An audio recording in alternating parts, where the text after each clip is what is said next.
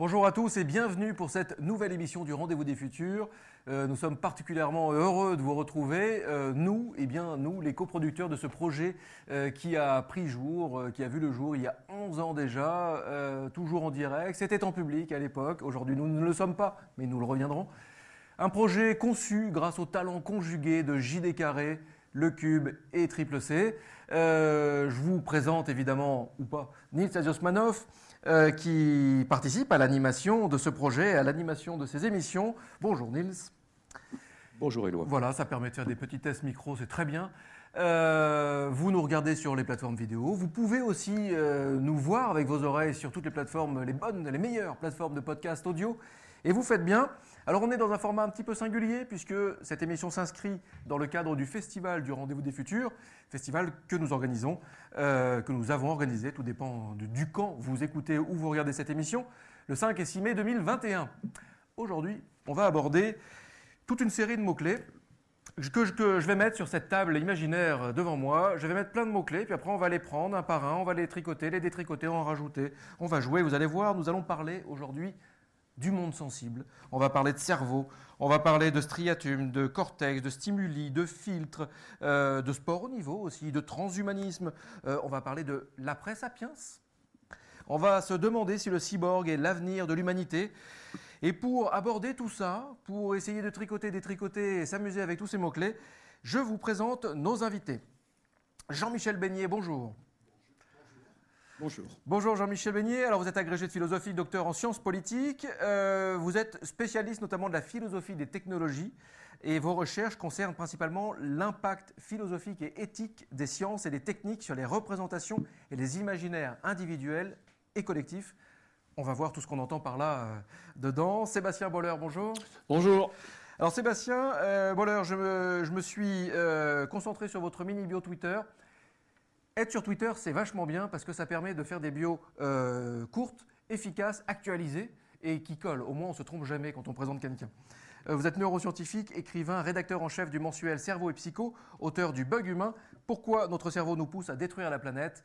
Et puis, euh, eh ben, si vous voulez en savoir plus aussi sur le bug humain, je vous invite, vous qui êtes derrière votre écran ou qui nous écoutez en podcast audio, eh ben, je vous invite à vous replonger dans une précédente émission que nous avions faite pendant le confinement, en mode totalement confiné. On était chacun chez nous avec Sébastien Boller et merci encore d'avoir joué le jeu de cette émission complètement en visio à l'époque. Benjamin Pichery, bonjour. Bonjour. Alors Benjamin Pichery, vous travaillez à l'INSEP, vous êtes réalisateur, euh, vous êtes un ancien prof de sport, un ancien prof d'E P S et euh, vous dirigez la collection Regards sur le sport. L'INSEP, je le rappelle, forme les sportifs de haut niveau pour euh, être, être assez schématique. J'ai bon en disant ça ? C'est, c'est bon jusque-là. Bon, bah, c'est parfait. Comment démarrer ? Comment démarrer ? Eh bien, quand euh, je ne sais plus comment démarrer, la meilleure chose à faire, c'est de passer le mot à mon collègue Nils Aziosmanoff. Merci Éloi. Euh, bonjour et merci beaucoup d'être avec nous pour cette émission. On a déjà eu l'occasion de faire euh, des petits bouts de chemin ensemble sur des émissions et c'est vraiment un régal de vous avoir euh, tous les trois ensemble euh, aujourd'hui. Alors, euh, le cyborg est-il l'avenir de l'humanité ? Entre amélioration et augmentation, euh, le, l'humain se rêve en futur Dieu, peut-être. Mais nous avons beau avancer euh, dans le progrès, nous échouons visiblement. La preuve, l'urgence est à notre porte. Alors, comment faire ? Alors, on va peut-être démarrer avec euh, Sébastien Boller. Euh, vous dites que notre cerveau est capable d'inventer des choses absolument merveilleuses, on le sait, comme l'art, la poésie, les sciences, la technologie, et cetera. Mais il nous pousse à détruire la planète. Pourquoi ? c'est, c'est tout le problème de, de Sapiens, c'est qu'il est, il a effectivement un cerveau très très puissant, euh, qui est le résultat d'une évolution biologique, l'évolution de l'espèce d'Homo sapiens, avec, euh, dans les derniers stades de notre évolution, le développement de la partie externe du cerveau qu'on appelle le cortex. Le cortex d'Homo sapiens lui a donné une capacité d'abstraction, de planification, de coopération et de maîtrise des outils, de développement des concepts et de perfectionnement continuel de la technique. C'est une chose qui progresse tout au cours de l'histoire de l'humanité, c'est le niveau d'avancement technologique, c'est très très frappant. Le, ça c'est dû à notre cortex cérébral qui est un, un surdoué en fait de la conception technique. Mais hum, ce, qui, ce qui est important pour voir euh, quelle est la destinée de l'humain, c'est pas les moyens qu'il est capable de concevoir, c'est les objectifs qu'il est capable de se fixer. Et les objectifs euh, dépendent en fait de nos désirs profonds. de ce qui nous motive. Et ça, c'est pas du tout le cortex intelligent qui sous-tend nos désirs et nos motivations. Ce sont des parties du cerveau qui sont à la fois plus enfouies au cœur du cerveau et plus anciennes à l'échelle de notre évolution, et notamment donc ce système de la motivation et de la récompense, avec une structure du cerveau, une sorte d'organe interne très très ancien qu'on retrouve déjà chez des primates, même chez, chez tous les mammifères, hein, qui s'appelle le striatum. Et c'est lui qui nous donne nos envies. Et elles sont très très primaires parce que ce sont des motivations qui nous ont aidés à survivre quand on vivait dans la savane du Paléolithique. Et donc à chaque fois qu'on se comporte de façon à satisfaire ces désirs très très anciens, notre striatum nous récompense avec une molécule qui donne du plaisir qui s'appelle la dopamine. Et donc il va nous pousser à agir. Pourquoi ? Bah, pour chercher du pouvoir, du statut social, c'est quelque chose qui est ancré vraiment de façon très ancienne, on le voit encore dans les hiérarchies de primates, pour chercher le plus de nourriture possible, hein, parce que dans un milieu hostile, il ne faut pas se limiter pour, pour trouver à manger, pour trouver aussi des relations sexuelles, pour trouver des moyens de limiter ses efforts, de ne pas trop faire d'efforts, parce que c'est, c'est aussi une condition de la survie en milieu hostile, et puis pour maximiser l'information qu'on peut trouver autour de soi, c'est aussi une condition de survie des mammifères développés. Et donc c'est ça que notre cerveau, notre hardware de base primitif nous pousse à faire. Et c'est, ça reste en fait nos motivations de chaque instant, on ne s'en rend pas compte, mais si vous regardez qu'est-ce qui vous fait avancer dans la vie, en, en, bien souvent c'est ça, et notamment le statut social qui reste une motivation très très forte. Et donc euh, nos objectifs, on n'arrive pas trop à les, à les élaborer, à les raffiner, à les remodeler en fonction de, de l'évolution des contraintes qui sont les nôtres, notamment des limites de la planète. Et il reste ces objectifs qui nous poussent à aller toujours plus loin, à consommer, à dominer. Et le problème, c'est que c'est avec des moyens technologiques toujours plus développés grâce au cortex. Et les deux font qu'on va dans le mur. Et ça, tout l'enjeu pour moi, pour Sapiens, c'est est-ce qu'il est capable de redéfinir ses désirs ? Alors vous êtes revenu euh, deux fois sur la notion de pulsion de comparaison sociale. Euh, est-ce que vous pouvez préciser un petit peu ce qu'il y a derrière ça ? et, et vous dites dans votre livre qu'elle se retrouve, y compris dans le domaine sexuel. Euh, vous, vous citez Gengis Khan, par exemple. Est-ce que vous pouvez...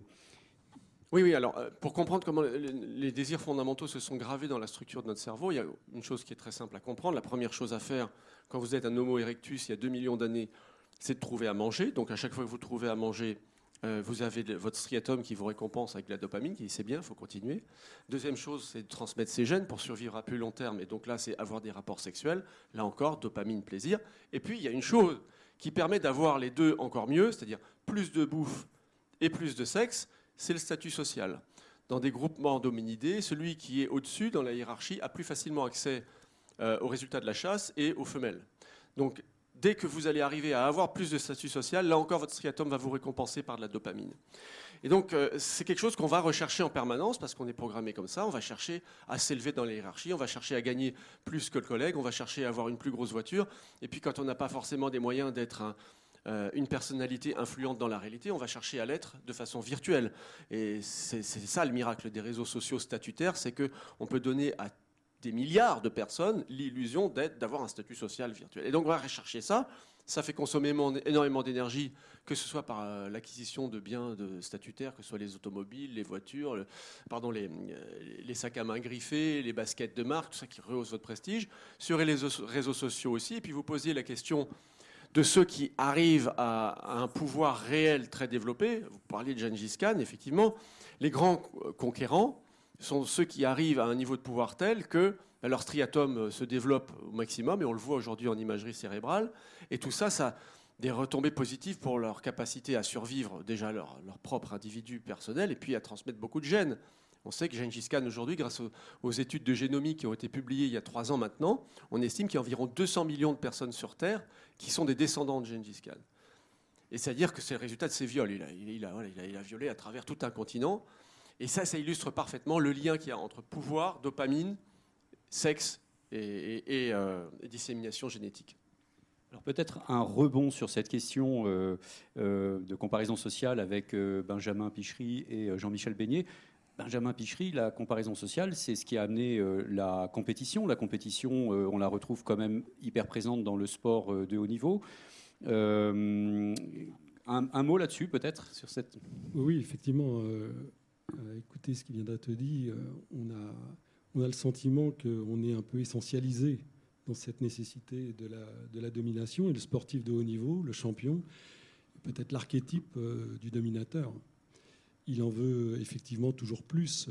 Euh, et je crois que plus que peut-être dans d'autres disciplines, le sport marque sa différence par cette augmentation chiffrée.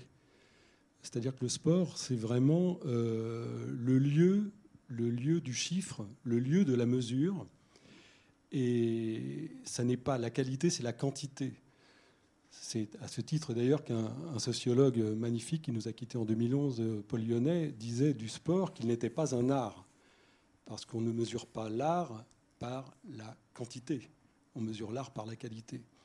Donc euh, le problème du sport, effectivement, est, est, est très, très, euh, très précis dans ce sens qu'il est enfermé dans le chiffre qui doit toujours baisser en ce qui concerne le record de la course de vitesse. Après Usain Bolt, qui a fait neuf cinquante-huit, on attend neuf cinquante-sept ou neuf cinquante ou neuf ou huit ou pourquoi pas plus encore.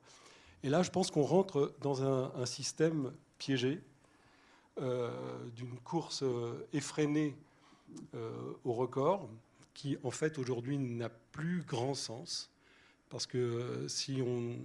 On en revient à l'évolution, on pourrait mesurer les performances d'un Néandertal qui, euh, à son heure, développait des capacités physiques largement supérieures à Homo sapiens, peut-être pas pour la course, euh, mais pour la puissance et la force, très très certainement.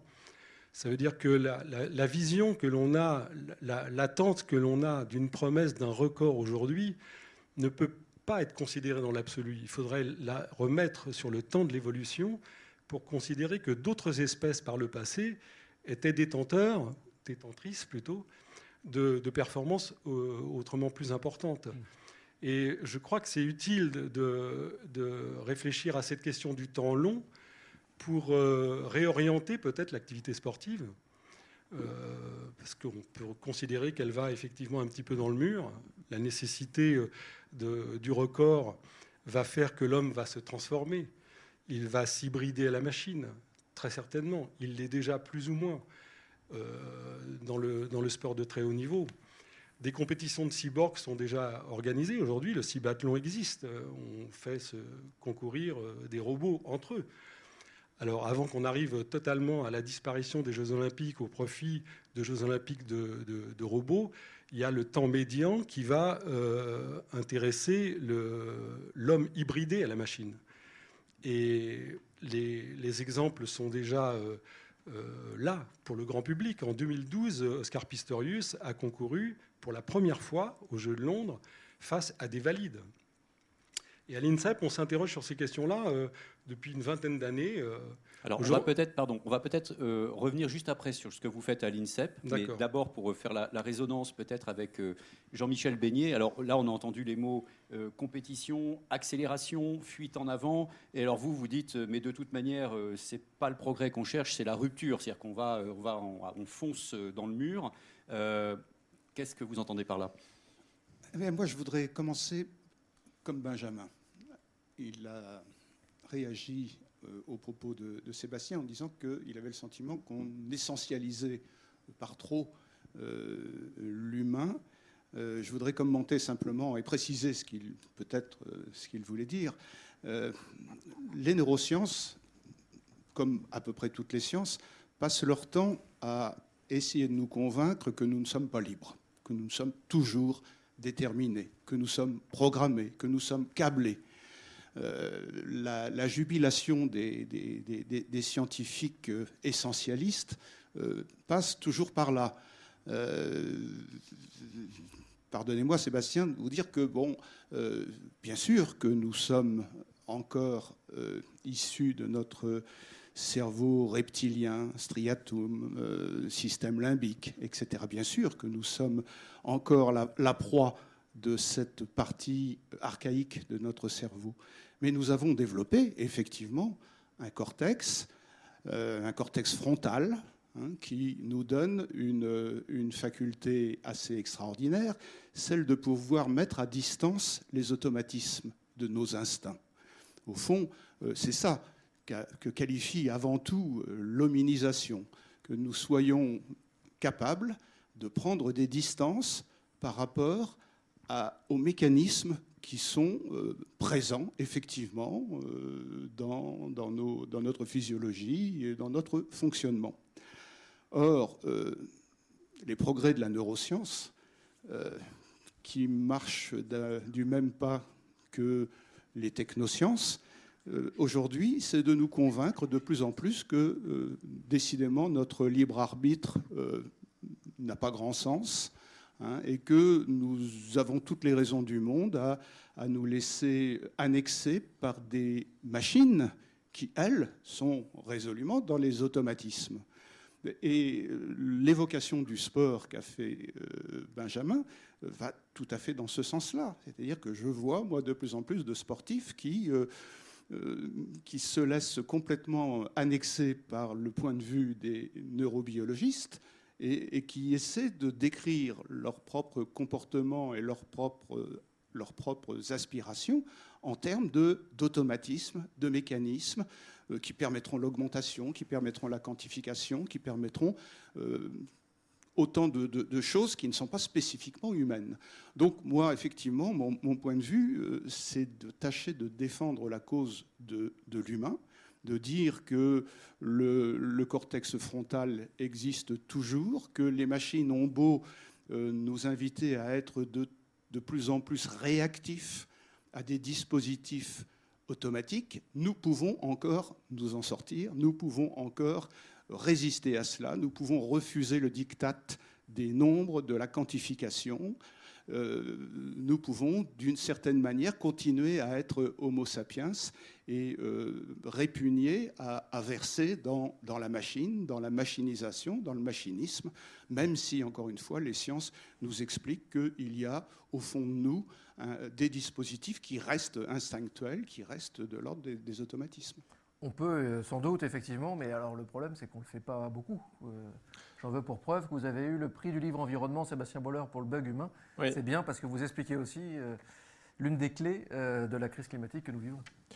Et oui, et, et l'enjeu, c'est justement de, de ne pas être l'esclave de ces circuits sous-corticaux, ces circuits profonds qui nous poussent à agir d'une certaine façon. Mais effectivement, nous ne sommes pas du tout condamnés à ça. Et aujourd'hui, c'est, je, je suis un petit peu surpris de voir que peut-être les, les neurosciences donnent l'impression de vouloir euh, priver l'homme de son libre arbitre, alors que dans les faits, aucun neuroscientifique ne dirait que notre cerveau est obligé de, de, de se comporter de telle ou telle façon. Euh, et évidemment, euh, la, plasti- la neuroplasticité, dès les origines des recherches, à partir de la, de la moitié du XXe siècle en neurosciences, introduit cette notion de, de, de, de prise avec le, la société, déjà, d'apprentissage, évidemment, de choix, de libre choix. Et... Euh, Et, et, et le cortex préfrontal qui est capable de s'opposer parfois aux injonctions des parties plus, euh, plus inconscientes euh, du circuit de la récompense et de la motivation montre bien qu'il y a, ces, qu'il y a ce, ce degré de liberté. Et personne ne le nie.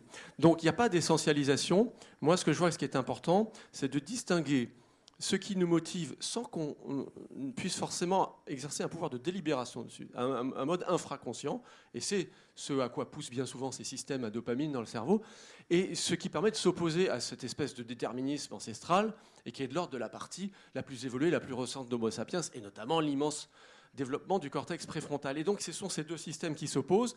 Moi, ce que, ce que je déplore aujourd'hui, c'est que finalement, tout notre pouvoir euh, d'innovation et d'intelligence n'est pas été utilisé pour réfléchir, est-ce que finalement on cède à ces impulsions ou pas, mais juste simplement pour euh, former une caisse de résonance toujours plus grande à ces désirs sans jamais les remettre en question. Et c'est pour ça que la deuxième partie du livre, c'est ça, c'est comment imaginer des moyens de ne pas sans arrêt faire ce que nous dit la dopamine et d'intégrer des nouveaux impératifs, des catégories, catég- voilà, des impératifs moraux, sociétaux, euh, comment s'adapter. Et le cortex préfrontal le fait en permanence, pourvu qu'il y soit incité. Et là où on est dans un piège aujourd'hui qui tient au fonctionnement de notre économie et de notre société, c'est que par exemple pour le, la question de l'accélération, nos outils technologiques nous donnent tout de plus en plus vite. D'accord. Et on sait que quand on n'est plus obligé d'attendre, le striatum qui lui veut toujours tout de plus en plus vite, obtient tout dans l'instant, et que les connexions cérébrales qui permettent au cortex préfrontal de dire au striatum, non, attends, c'est, ne te jette pas sur tout ce que tu peux avoir, réfléchis, sache t'auto-limiter, c'est aussi la liberté, celle de l'auto-limitation, et bien ces connexions cérébrales, à ce moment-là, s'atrophient. Et donc on devient de plus en plus impatient. Et donc on va se tourner de plus en plus vers tous les outils technologiques qui nous livrent tout dans la journée, qui nous donnent des plats tout préparés, qui nous permettent de voyager à l'autre bout du monde pour trois fois rien. Et là, là est le piège, c'est-à-dire qu'on a, on a créé un tissu socio-économique qui encourage en fait la partie la plus automatique de notre cerveau. Mais notre cerveau n'est pas que ça, on est totalement d'accord. Est-ce que vous iriez jusqu'à dire que l'environnement technologisé qui est le nôtre flatte en nous les parties les plus élémentaires c'est tout le propos. De, de, oui. notre, de notre humanité hein, et nous, nous, nous conduit même à, à, à des formes de régression. Entièrement, c'est, hein. c'est ce qui se passe. Donc euh, vous en tireriez la, la, la conclusion que finalement nous avons à monter à l'assaut de, du primat de ces machines hein, pour permettre précisément de dégager... C'est un enjeu fondamental, oui, tout c'est à fait. Un enjeu oui. fond... D'accord, alors nous sommes d'accord sur le fond. Pour ne pas devenir des machines nous-mêmes. Effectivement. Je, je peux rajouter quelque chose. Allez-y, bien sûr, Benjamin Pichery. Euh, on, on, a, on a interpellé un anthropologue, Philippe Descola, sur cette, sur cette question-là. Et, et il nous a livré euh, sa connaissance euh, des peuples archaïques, au bon sens du terme, euh, en nous racontant que l'exercice de la domination, que, que vous qualifiez très très bien là, dans cette nécessité euh, du positionnement social, Euh, cet exercice de la domination n'existe pas partout. Et euh, pour, euh, pour continuer et poursuivre ce que vient de dire Jean-Michel Bénier, euh, il y a effectivement une coévolution en nous, en permanence. La coévolution d'un, d'un corps euh, très ancien qui continue d'évoluer, mais à vitesse relativement lente, et la fulgurance de l'émergence de la culture. Le, l'accès à la symbolique, euh, on, on s'est tiré de la tyrannie des instincts euh, par, euh, par l'imaginaire, par la symbolique, par la pensée. Et, et Descola donc, euh, nous raconte très simplement comment ça se passe dans les matchs de football en Amazonie équatorienne. Et il y a effectivement chez les Achuar des, des compétitions entre eux, de football et de volleyball. Il, il disait d'ailleurs... Dans, dans mes nombreux voyages, j'apportais très très souvent des ballons pour qu'ils puissent jouer allègrement. Et c'est bien de ça dont il s'agit, jouer allègrement. Mmh. Et il expliquait que, que les Achuars euh, avaient compris une chose essentielle pour le coup, c'était qu'il ne fallait pas élire un vainqueur après la partie. Ça nous paraît complètement fou, nous, dans nos sociétés occidentales, où il faut toujours un podium, des lauriers, des lingots d'or, où il faut élire quelqu'un. Les Achuars ont beaucoup à nous apprendre, là, je pense, dans une modernité peut-être à, à réinventer. C'est qu'ils avaient compris que si jamais ils élisaient un vainqueur, ils, ils défaisaient totalement le lien social. L'émergence, l'émergence d'un vainqueur, c'est que la personne est regardée plus comme un alter ego, il est regardé comme le vainqueur. Et ça, c'est, c'est une bascule, je crois, qui est très, très importante euh, dans, dans l'histoire de l'humanité. Euh, dans un, un autre ouvrage très, très intéressant que je cite, là, « Si les lions pouvaient parler », un ouvrage collectif euh, dirigé par Boris Cyrulnik, dans le, le, le texte introductif, il est raconté cette histoire-là euh, de ce, ce chasseur qui, pour la première fois, a réussi donc, à vaincre la bête. C'est, c'en était fini. Il n'était plus regardé que comme celui qui avait vaincu la bête. Et il devenait une forme d'élu, c'est-à-dire qu'il n'était plus à l'égal des autres au sein du clan. Et je crois que de, depuis ce temps, euh, ces temps immémoriaux, on n'a fait que dupliquer les, les, euh, les élections de chacun. Euh, le, le chasseur, mais le champion ouais. aussi. Les champions, aujourd'hui, sont regardés d'une façon incroyablement euh, fascinante par le public. Euh, les, les, les personnalités les plus célèbres dans nos sociétés occidentales, ce ne sont pas des chercheurs et, des, et des, des poètes ou des écrivains. Ce sont des footballeurs. Donc là, effectivement, il faut s'interroger sur ce que l'on a fait, nous, de cette élection, de cette domination. Et pour, pour finir, je, je pense que effectivement, l'éducation, c'est un peu mon cheval de bataille. C'est pour ça qu'à l'INSEP, j'essaie de défendre encore une vision de l'éducation physique et non, et non uniquement, exclusivement du sport de haut niveau. L'éducation, je pense, peut aider, si on s'y emploie, à, à remettre le striatum à sa place. Ça nous renvoie vraiment sur l'idée que l'important, c'est vraiment le chemin, au final, et pas forcément l'aboutissement. Nils Aziosmanoff, un non, petit enfin, mot juste pour rebondir, ce que, ce que vous nous dites, c'est terrible, parce qu'en fait, euh, à l'INSEP, comment vous arrivez à gérer... Euh, c'est, c'est, euh, finalement, on a perdu le sens du jeu, c'est ça que vous êtes en train de dire? Voilà. Alors, euh, effectivement, on a perdu le sens, le sens du jeu, et c'est, c'est tout... Euh, C'est tout le, le travail que j'essaye d'y mener. D'ailleurs, la, la tâche est lourde parce que je, je, je travaille dans un institut qui, a, qui doit promouvoir des champions olympiques et des champions du monde. Et, et j'ai eu l'occasion, d'ailleurs, de les, de les interviewer eux-mêmes. Et de les, Pardon, de... juste les promouvoir et les former même, non? Bien sûr. Donc les accompagner bien véritablement sûr, oui, oui, dans tout bien le... Bien sûr, les former, les accompagner. Vers la victoire et vers le, le podium. Et, et je me souviens qu'en en dix-neuf cent quatre-vingt-dix-neuf ou, ou en deux mille, juste avant les Jeux olympiques de Sydney, j'avais fait le portrait de Denise Barber, qui avait été championne du monde d'heptathlon. Et, euh, et je lui posais la question euh, du plaisir qu'elle avait, dans plaisir corporel, de, de la sensation de, de sauter euh, loin, de courir vite, de lancer loin. Et je lui disais, Denise, est-ce que tu peux me, me, me donner ta sensation au moment où tu franchis la barre en hauteur ? Qu'est-ce qui se passe dans ta tête? Il y a une jouissance, qu'est-ce qui se passe? Et elle me répond, non, la performance. Je lui dis, mais c'est pas ça ma question. Ma question, c'est pas la performance, c'est qu'est-ce que tu ressens de, de jouissance euh, dans, dans ton corps qui s'exprime? Non, la performance. C'est-à-dire qu'elle n'avait plus, elle, la capacité à accéder au plaisir du mouvement, au plaisir du jeu, même si sauter en hauteur n'est pas considéré vraiment comme un jeu à l'égal des sports collectifs. Il y avait quand même normalement une jouissance encore possible. De la même façon, euh, les, les premières volleyeuses françaises qui ont fait les Jeux de Sydney en beach volley mmh. étaient juste devant, devant mon bureau à l'INSEP, et, et, et, et j'ai fait leur portrait aussi, parce que j'ai trouvé magnifique que ces jeunes filles, jeunes femmes de vingt-cinq ans étaient encore dans un bac à sable à s'amuser. Et donc je, je vais les voir et je, je leur dis, on, on va faire le portrait. Et dans l'interview, je leur dis... Mais c'est extraordinaire. À l'âge que vous avez, vous êtes en, en train de jouer dans le bac à sable. Elle me dit, non, non, on ne joue plus. C'est plus possible. On ne joue plus. Et j'ai assisté à un entraînement euh, par un entraîneur brésilien de beach volley. Elles, ont, elles sont sorties de cette, cet entraînement, mais elles étaient dans un état de décomposition, mais totale, mmh. complètement anéantie. Donc je comprends que le jeu est complètement disparu de la sphère du sport de haut niveau.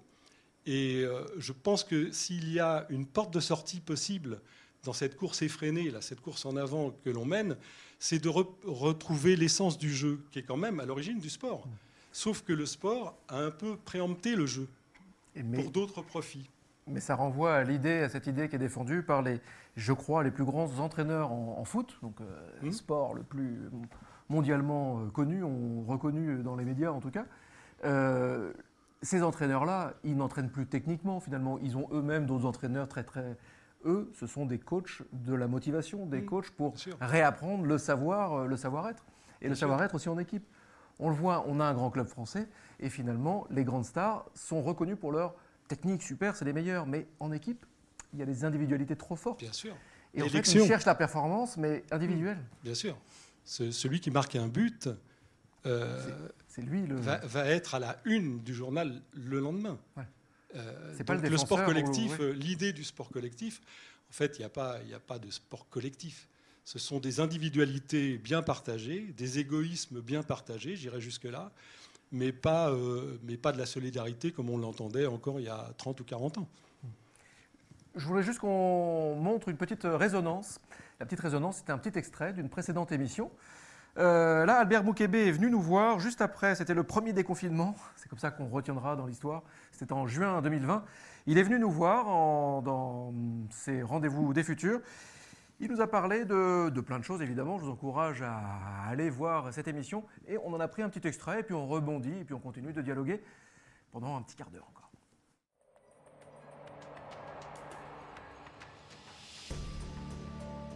On a les deux extrêmes, on a les personnes qui s'enferment dans leur vision du monde, mais aussi les personnes à qui on empêche d'avoir leur vision du monde et à qui on, impo- on impose une autre. Donc effectivement, il y a un jeu qui se joue là-dedans. Vous étiez en train de dire tout à l'heure, est-ce qu'on peut dire qu'il y a autant de réels que d'individus? Et je pense que oui, c'est juste la marge, le degré de différence change. Par exemple, c'est pas par hasard qu'on utilise des formules en sciences ou en mathématiques, parce que les mathématiques, les formules de sciences, par exemple F égale M A ou E égale M C carré, c'est très peu ambigu. Donc la majorité des individus auront la même représentation que E, c'est l'énergie, M, c'est la masse, et C, c'est la célérité au carré. deux fois deux égale quatre.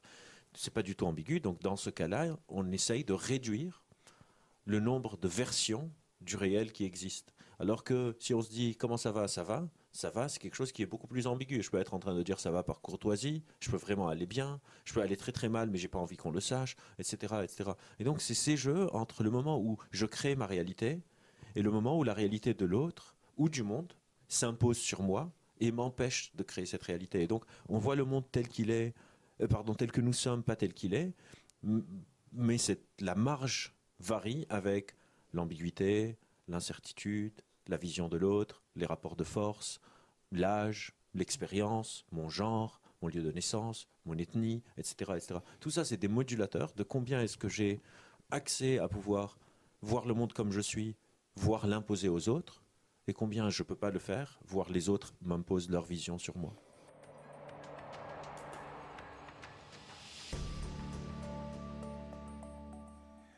Un petit rebond, Jean-Michel Bénier, vous avez été le, le plus prompt à dégainer le micro, et ah bah, Sébastien Boller peut-être après. Oui, je, je, j'aime bien cette, cette incise, parce que ce, que ce qui nous a été dit ici, c'est que finalement, euh, contre le... la réduction systématique à la simplicité qui voudrait qu'on mathématise tout, y compris nos, nos comportements, nos façons de voir, notre vision du monde, il faut objecter l'ambiguïté. L'ambiguïté qui, qui nous définit foncièrement. Nous sommes des êtres ambigus et tous les formats qu'on nous impose cherchent précisément à biffer cette ambiguïté, à nous rendre univoques, à nous rendre transparents, Et, et par conséquent, à nous réduire à quelque chose comme la, comme la machine. Hein. Euh, ce sont, encore une fois, des, des, des paramètres machiniques qui sont imposés euh, systématiquement aux humains que nous sommes. Lorsque Benjamin euh, évoquait euh, la réponse de la, de la sportive à qui il demandait euh, d'expliquer son plaisir, elle répond « la performance ». La performance, c'est-à-dire la norme, la norme qui est extérieure. On est dans un, dans un monde qui développe ce qu'on appelle parfois la normopathie. La normopathie. Nous sommes toujours soumis à des normes qui sont extérieures. Alors que ce qui caractérise le vivant que nous sommes, l'organisme que nous sommes, c'est que nous, nous, nous sommes capables de nous inventer des normes. Nous sommes capables de, de, de, de répondre à des, à, à des perturbations de, de l'environnement par un ajustement qui est individuel. Eh bien, non. On, on, nous, on nous conteste également cela. La médecine connectée, par exemple, aujourd'hui, la médecine quantitative, le quantified self, hein, tous ces dispositifs-là sont des entreprises pour imposer aux organismes vivants que, que nous sommes des normes extérieures, dix mille pas, surtout par jour, et cetera, et nous interdire bah, d'être dans, dans cette espèce de, d'ambiguïté hein, qui, qui nous conduit toujours à, à nous définir par des, des normes qui nous sont, qui nous sont individuelles, qui nous sont euh, personnelles. Euh, dans ce que j'ai entendu également euh, jusqu'à présent, euh, je constate que euh, il n'est plus fait aucune place à quelque chose qu'on appelait autrefois la vie intérieure des humains que nous sommes. Vie intérieure, ça n'a plus de sens. Hein, lorsque le, le patron de Facebook dit la vie, la vie privée est une chose du passé, il dit quelque chose de profondément vrai, hélas. Hein. Et, et lorsque je discute avec des, des, des, des, des informaticiens roboticiens qui me disent quelquefois on cherche comment donner de la conscience à nos machines, euh, mais finalement c'est pas si indispensable que cela. Ben, je suis quand même un petit peu effrayé parce qu'en même temps ils nous disent que ces machines c'est l'avenir de l'homme. Des machines qui seront intelligentes, de plus en plus intelligentes, mais qui n'auront pas besoin de la conscience, c'est-à-dire de cette aptitude à la distance, cette aptitude à la réflexion, cette aptitude à la, à la modification des points de vue.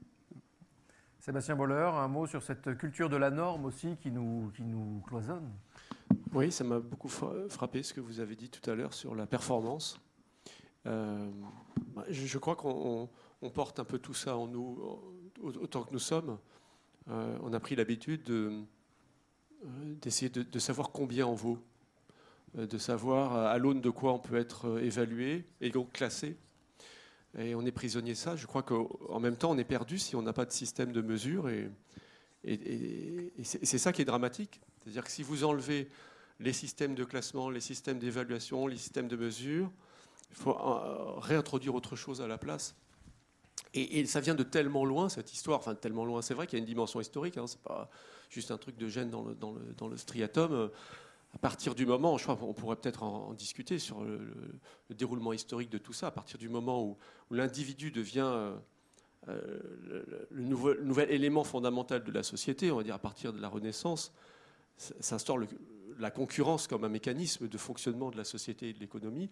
Et donc, euh, le fait que chacun cherche à se situer par rapport aux autres devient un moteur de la vie économique et sociale. Et c'est ça qui nous emmène à un monde hyper performant. On en a retiré des bénéfices en termes de qualité de vie, peut-être de santé, de productivité, mais tout ça repose sur l'idée qu'il faut toujours être euh, disposé à se remettre sur le marché et à se dire combien je vaux. Et à partir du moment où vous faites ça, vous vous retrouvez à vous dire mais finalement ma vie, à quel sens elle a quoi ? Parce que si vous êtes un sportif et qu'on dit euh, mon, mon, mon but c'est d'arriver à atteindre telle performance, forcément vous avez très peu de chances d'y arriver. Donc à l'arrivée, qu'est-ce qui se passe ? Votre ego il s'effondre, vous ne savez plus pourquoi vous avez fait ça. Enfin, on connaît tous des crises comme ça. Et ce que vous décrivez sur la performance dans le sport, ben, c'est exactement comme dans un groupe de travail, euh, un groupe de traders, euh, une, une unité de production dans une usine. Et, et là-dedans, on se retrouve, on rentre chez soi le soir et on cherche la vie intérieure. Et c'est vrai. Et c'est pas pour rien, à mon avis, que, que des mouvements de, comme la méditation, par exemple, ont autant de succès. C'est pas une mode. C'est-à-dire que l'être humain a besoin à un moment de se, de se dire bah, j'existe, j'ai une vie intérieure, j'ai des émotions, j'ai une psyché, il y a quelque chose qui échappe à la mesure. Et, et on le retrouve dans ces pratiques-là, évidemment. Benjamin Pichery, un mot ? Oui, effectivement. Euh, effectivement, là, vous faites le constat qu'il y a une sportivisation de l'existence. C'est-à-dire que dans tous les domaines, d'ailleurs, le vocabulaire euh, s'y prête très, très bien. Hein, dans l'entreprise, on a un vocabulaire sportif. On a un vocabulaire de compétition. Alors, en, en ce qui concerne euh, c'est, c'est cette question de, de la mesure, j'y reviens un court instant pour euh, savoir quelle est... qu'elle est utile. On est, on est satisfait de pouvoir mesurer, par exemple, au carbone quatorze, euh, un, un squelette de Toumaï. Effectivement, ça, c'est la science, ça nous éblouit, ça nous épanouit. Mais ce n'est pas une science compétitive, celle-là. Quoique, entre les, les chercheurs, il peut y avoir compétition. C'est une science qui est au service de, de, de la connaissance, qui doit valoir pour tous. Mais quand on mesure, euh, quand on, on, départ, on, on en arrive à départir deux coureurs de cent mètres à la nanoseconde, là, on peut quand même s'interroger. Qu'est-ce qu'il y a d'humain là-dedans ? Quelle incarnation peut-on y voir ? On célèbre simplement la machine quand euh, on, on mesure un résultat de cent mètres à la nanoseconde. Moi, j'ai posé la question à Yves Coppens, paléontologue, raconte de, des histoires extraordinaires. On a publié un livre ensemble sur ces questions-là. Et bien lui garde une position de, de scientifique, exclusivement scientifique, mais pas au service de, d'un mieux vivre ensemble, pas au service d'une, d'une cause humaine, simplement la science pour la science. Et il dit, oui, oui, il faut continuer à mesurer, et ne jamais continuer à mesurer. Et si on pouvait faire mieux que la nanoseconde, Euh, dans cette vision scientiste, là, que je qualifie de scientiste, euh, on, on le ferait donc. Donc je crois que la, la compétition dont vous parlez, qui est bienfaitrice euh, dans l'entreprise, euh, qui dynamise, je, je l'entends et je pense qu'elle est effectivement euh, intrinsèque à l'être humain, pourvu qu'elle soit dans une mesure qui ne s'appelle peut-être plus compétition, mais émulation. Et, et je crois qu'on est, on est entré dans une démesure, dans l'hubris que qualifiaient les Grecs, Et, et cette hubris-là mériterait d'être aujourd'hui questionnée. L'adulation, la, la, la, l'émulation, l'émulation est, est effectivement très très utile. Et moi, je suis tout à fait pour. C'est-à-dire, on a tous, on a tous euh, euh, tenté de, de battre le petit copain à la course à pied quand on, quand on était gamin. Alors qu'on le fasse en tant qu'adulte, on peut s'interroger là-dessus. À ce propos, j'ai une petite anecdote, si, si, si j'ai le temps. Une très rapide, parce qu'on va, Alors, on va très, essayer très d'atteindre rapide. Une performance et Alors, de finir à l'heure. Je, je, je fais très rapide. Euh, un, un journaliste de France Culture a interviewé un jour euh, euh, Alexandre Romanès, le, le cirque Romanès. Le cirque Romanès. Il lui a dit, mais c'est étonnant, chez vous, les, les gitans, vous, vous ne jouez pas au football. Il a répondu, ben non, ça relève de l'enfance. Et là, j'ai trouvé ça très, très intéressant. Et j'ai mis ça en perspective avec ce que disait Boris Cyrulnik sur le jeu des mammifères. Quand les mammifères sont petits, ils jouent. Ils ont aussi des spectateurs. Ils ont leurs parents. Ils, ont, ils, ils, ils cherchent leur place dans le clan, à dominer, et cetera. Et quand ils sont sevrés, bizarrement, le mammifère ne joue plus. Donc si on met, si on met en relation la remarque d'Alexandre Romanès sur euh, le fait que le jeu... entendu comme ça, hein, relève de l'enfance, et le, le développement des mammifères qui, à l'heure du sevrage, bah, arrêtent de jouer parce qu'ils ont autre chose à faire, il y a peut-être une réflexion à, à, à questionner euh, avec, le sportif sur les stades aujourd'hui. Avec cela dit, peut-être une toute petite exception avec André-Pierre Gignac, qui se dit gitan et qui est un des meilleurs joueurs français, mais au Mexique. Euh, Nils Aziosmanoff, pour euh, vraiment finir, en quelques minutes. Alors, moi, j'ai une question, je suis un petit peu perdu, là, du coup. Euh, ah non. Vous allez, non, vous allez peut-être pouvoir euh, m'aider, parce que dans le cadre de ce festival du Rendez-vous des Futurs, on a accueilli euh, Michael Stora, qui, lui, nous disait que pour lui, le, le sport, euh, et qui plus est, le sport de haut niveau, était un véritable art.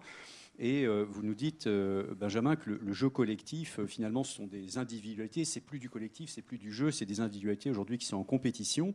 Et euh, dans cette notion de jeu, moi, je fais le lien avec euh, le jeu, euh, par exemple, qui est celui des musiciens dans un groupe de jazz. Je pense notamment à John Coltrane, qui a, avec son euh, quartet, euh, avec Jim Garrison, Michael Tyner, Elvin Jones, euh, a fait un des plus beaux albums qui soit dans le, le, le, le, du XXe siècle, Love Supreme. Love Supreme, exactement, et ça, et ça dit bien ce que ça dit. Il euh, n'y a qu'à l'écouter. Euh, et alors là, je suis perdu. Parce que euh, ces gens-là étaient tous des individualités de, de folie, c'était tous des, des, des hyper virtuoses. Euh, je, je, je pense qu'ils étaient à fond dans, le, dans, la, dans la coopétition, je ne sais pas si on peut dire compétition, mais alors j'essaye de comprendre maintenant quelle est finalement la différence entre le jeu chez Coltrane et le jeu dans une équipe de sport de haut niveau. Eh bien, c'est, c'est que le jeu, le, le, le, jeu chez, le jeu chez Coltrane ne se mesure pas, c'est de l'art. C'est de la qualité, c'est pas de la quantité. C'est de la gratuité aussi, bien sûr. C'est de l'art, la gratuité. C'est, ouais, c'est, c'est vraiment tout. C'est la, la différence entre la, la qualité et la quantité. L'art ne se mesure pas. Et dans le jeu collectif, ce que vous dites, c'est qu'il n'y a pas de, de grâce dans la relation. Si, bien sûr c'est que si. Que le, le, le, le sport n'est pas un art au sens où ça n'est pas une œuvre que l'on peut revisiter. C'est, comme le dit Paul Lyonnais, c'est un temps qui s'accomplit, le sport, qui ne se revisite pas. Enfin, on peut faire des replays de matchs de football, mais ça n'a plus rien à voir. Donc euh, là, il y a une vraie différence. Mais par contre, ce qu'on peut concéder euh, très largement au sport, c'est que certaines choses se fassent avec un certain art, effectivement. Il y a une élégance, il y a, il y a la geste, il y a, il y a tout ça. Mais ça n'est pas un art à part entière parce qu'il est justement pris dans, dans, dans les, la férule, les férules de, de, du chiffre et de la quantité. Il y a des, des situations où l'art se transforme en compétition, c'est, euh, c'est la virtuosité. Et là, en général, c'est au détriment de l'art. Et c'est la négation de la grâce, hein, parce que c'est la grâce aussi. Hein, et, et le terme grâce Tout à fait. est de, du même, même registre que la gratuité. Mmh. Pouvoir faire quelque chose qui ne sert à rien, voilà. C'est ça qui nous caractérise voilà. essentiellement comme humains. Voilà. Et euh, je, je crois que c'est peut-être l'objection à formuler souvent contre la culture numérique d'aujourd'hui, qui euh, prétend euh, annexer toute chose à un dispositif, le dispositif de numérisation, et par conséquent... Euh, qui manque créer... de grâce. Oui, absolument. Sujet passionnant, on sent bien que là, on a ouvert plein de fenêtres et qu'on aurait pu euh, passer toute l'après-midi ensemble. Merci beaucoup, messieurs, d'avoir accepté notre invitation. Merci, Nils Aziosmanoff. C'est la fin de cette émission Merci Rendez-vous moi. des Futurs, euh, une émission euh, co-organisée par J D Carré, Le Cube et Triple C. Vous pouvez la retrouver évidemment sur toutes les plateformes vidéo, sur toutes les plateformes audio en podcast. Et puis si vous vraiment vous en avez l'envie, eh ben, flattez un petit peu notre striatum, aimez, likez comme on dit, commentez et ensemble, partageons le changement.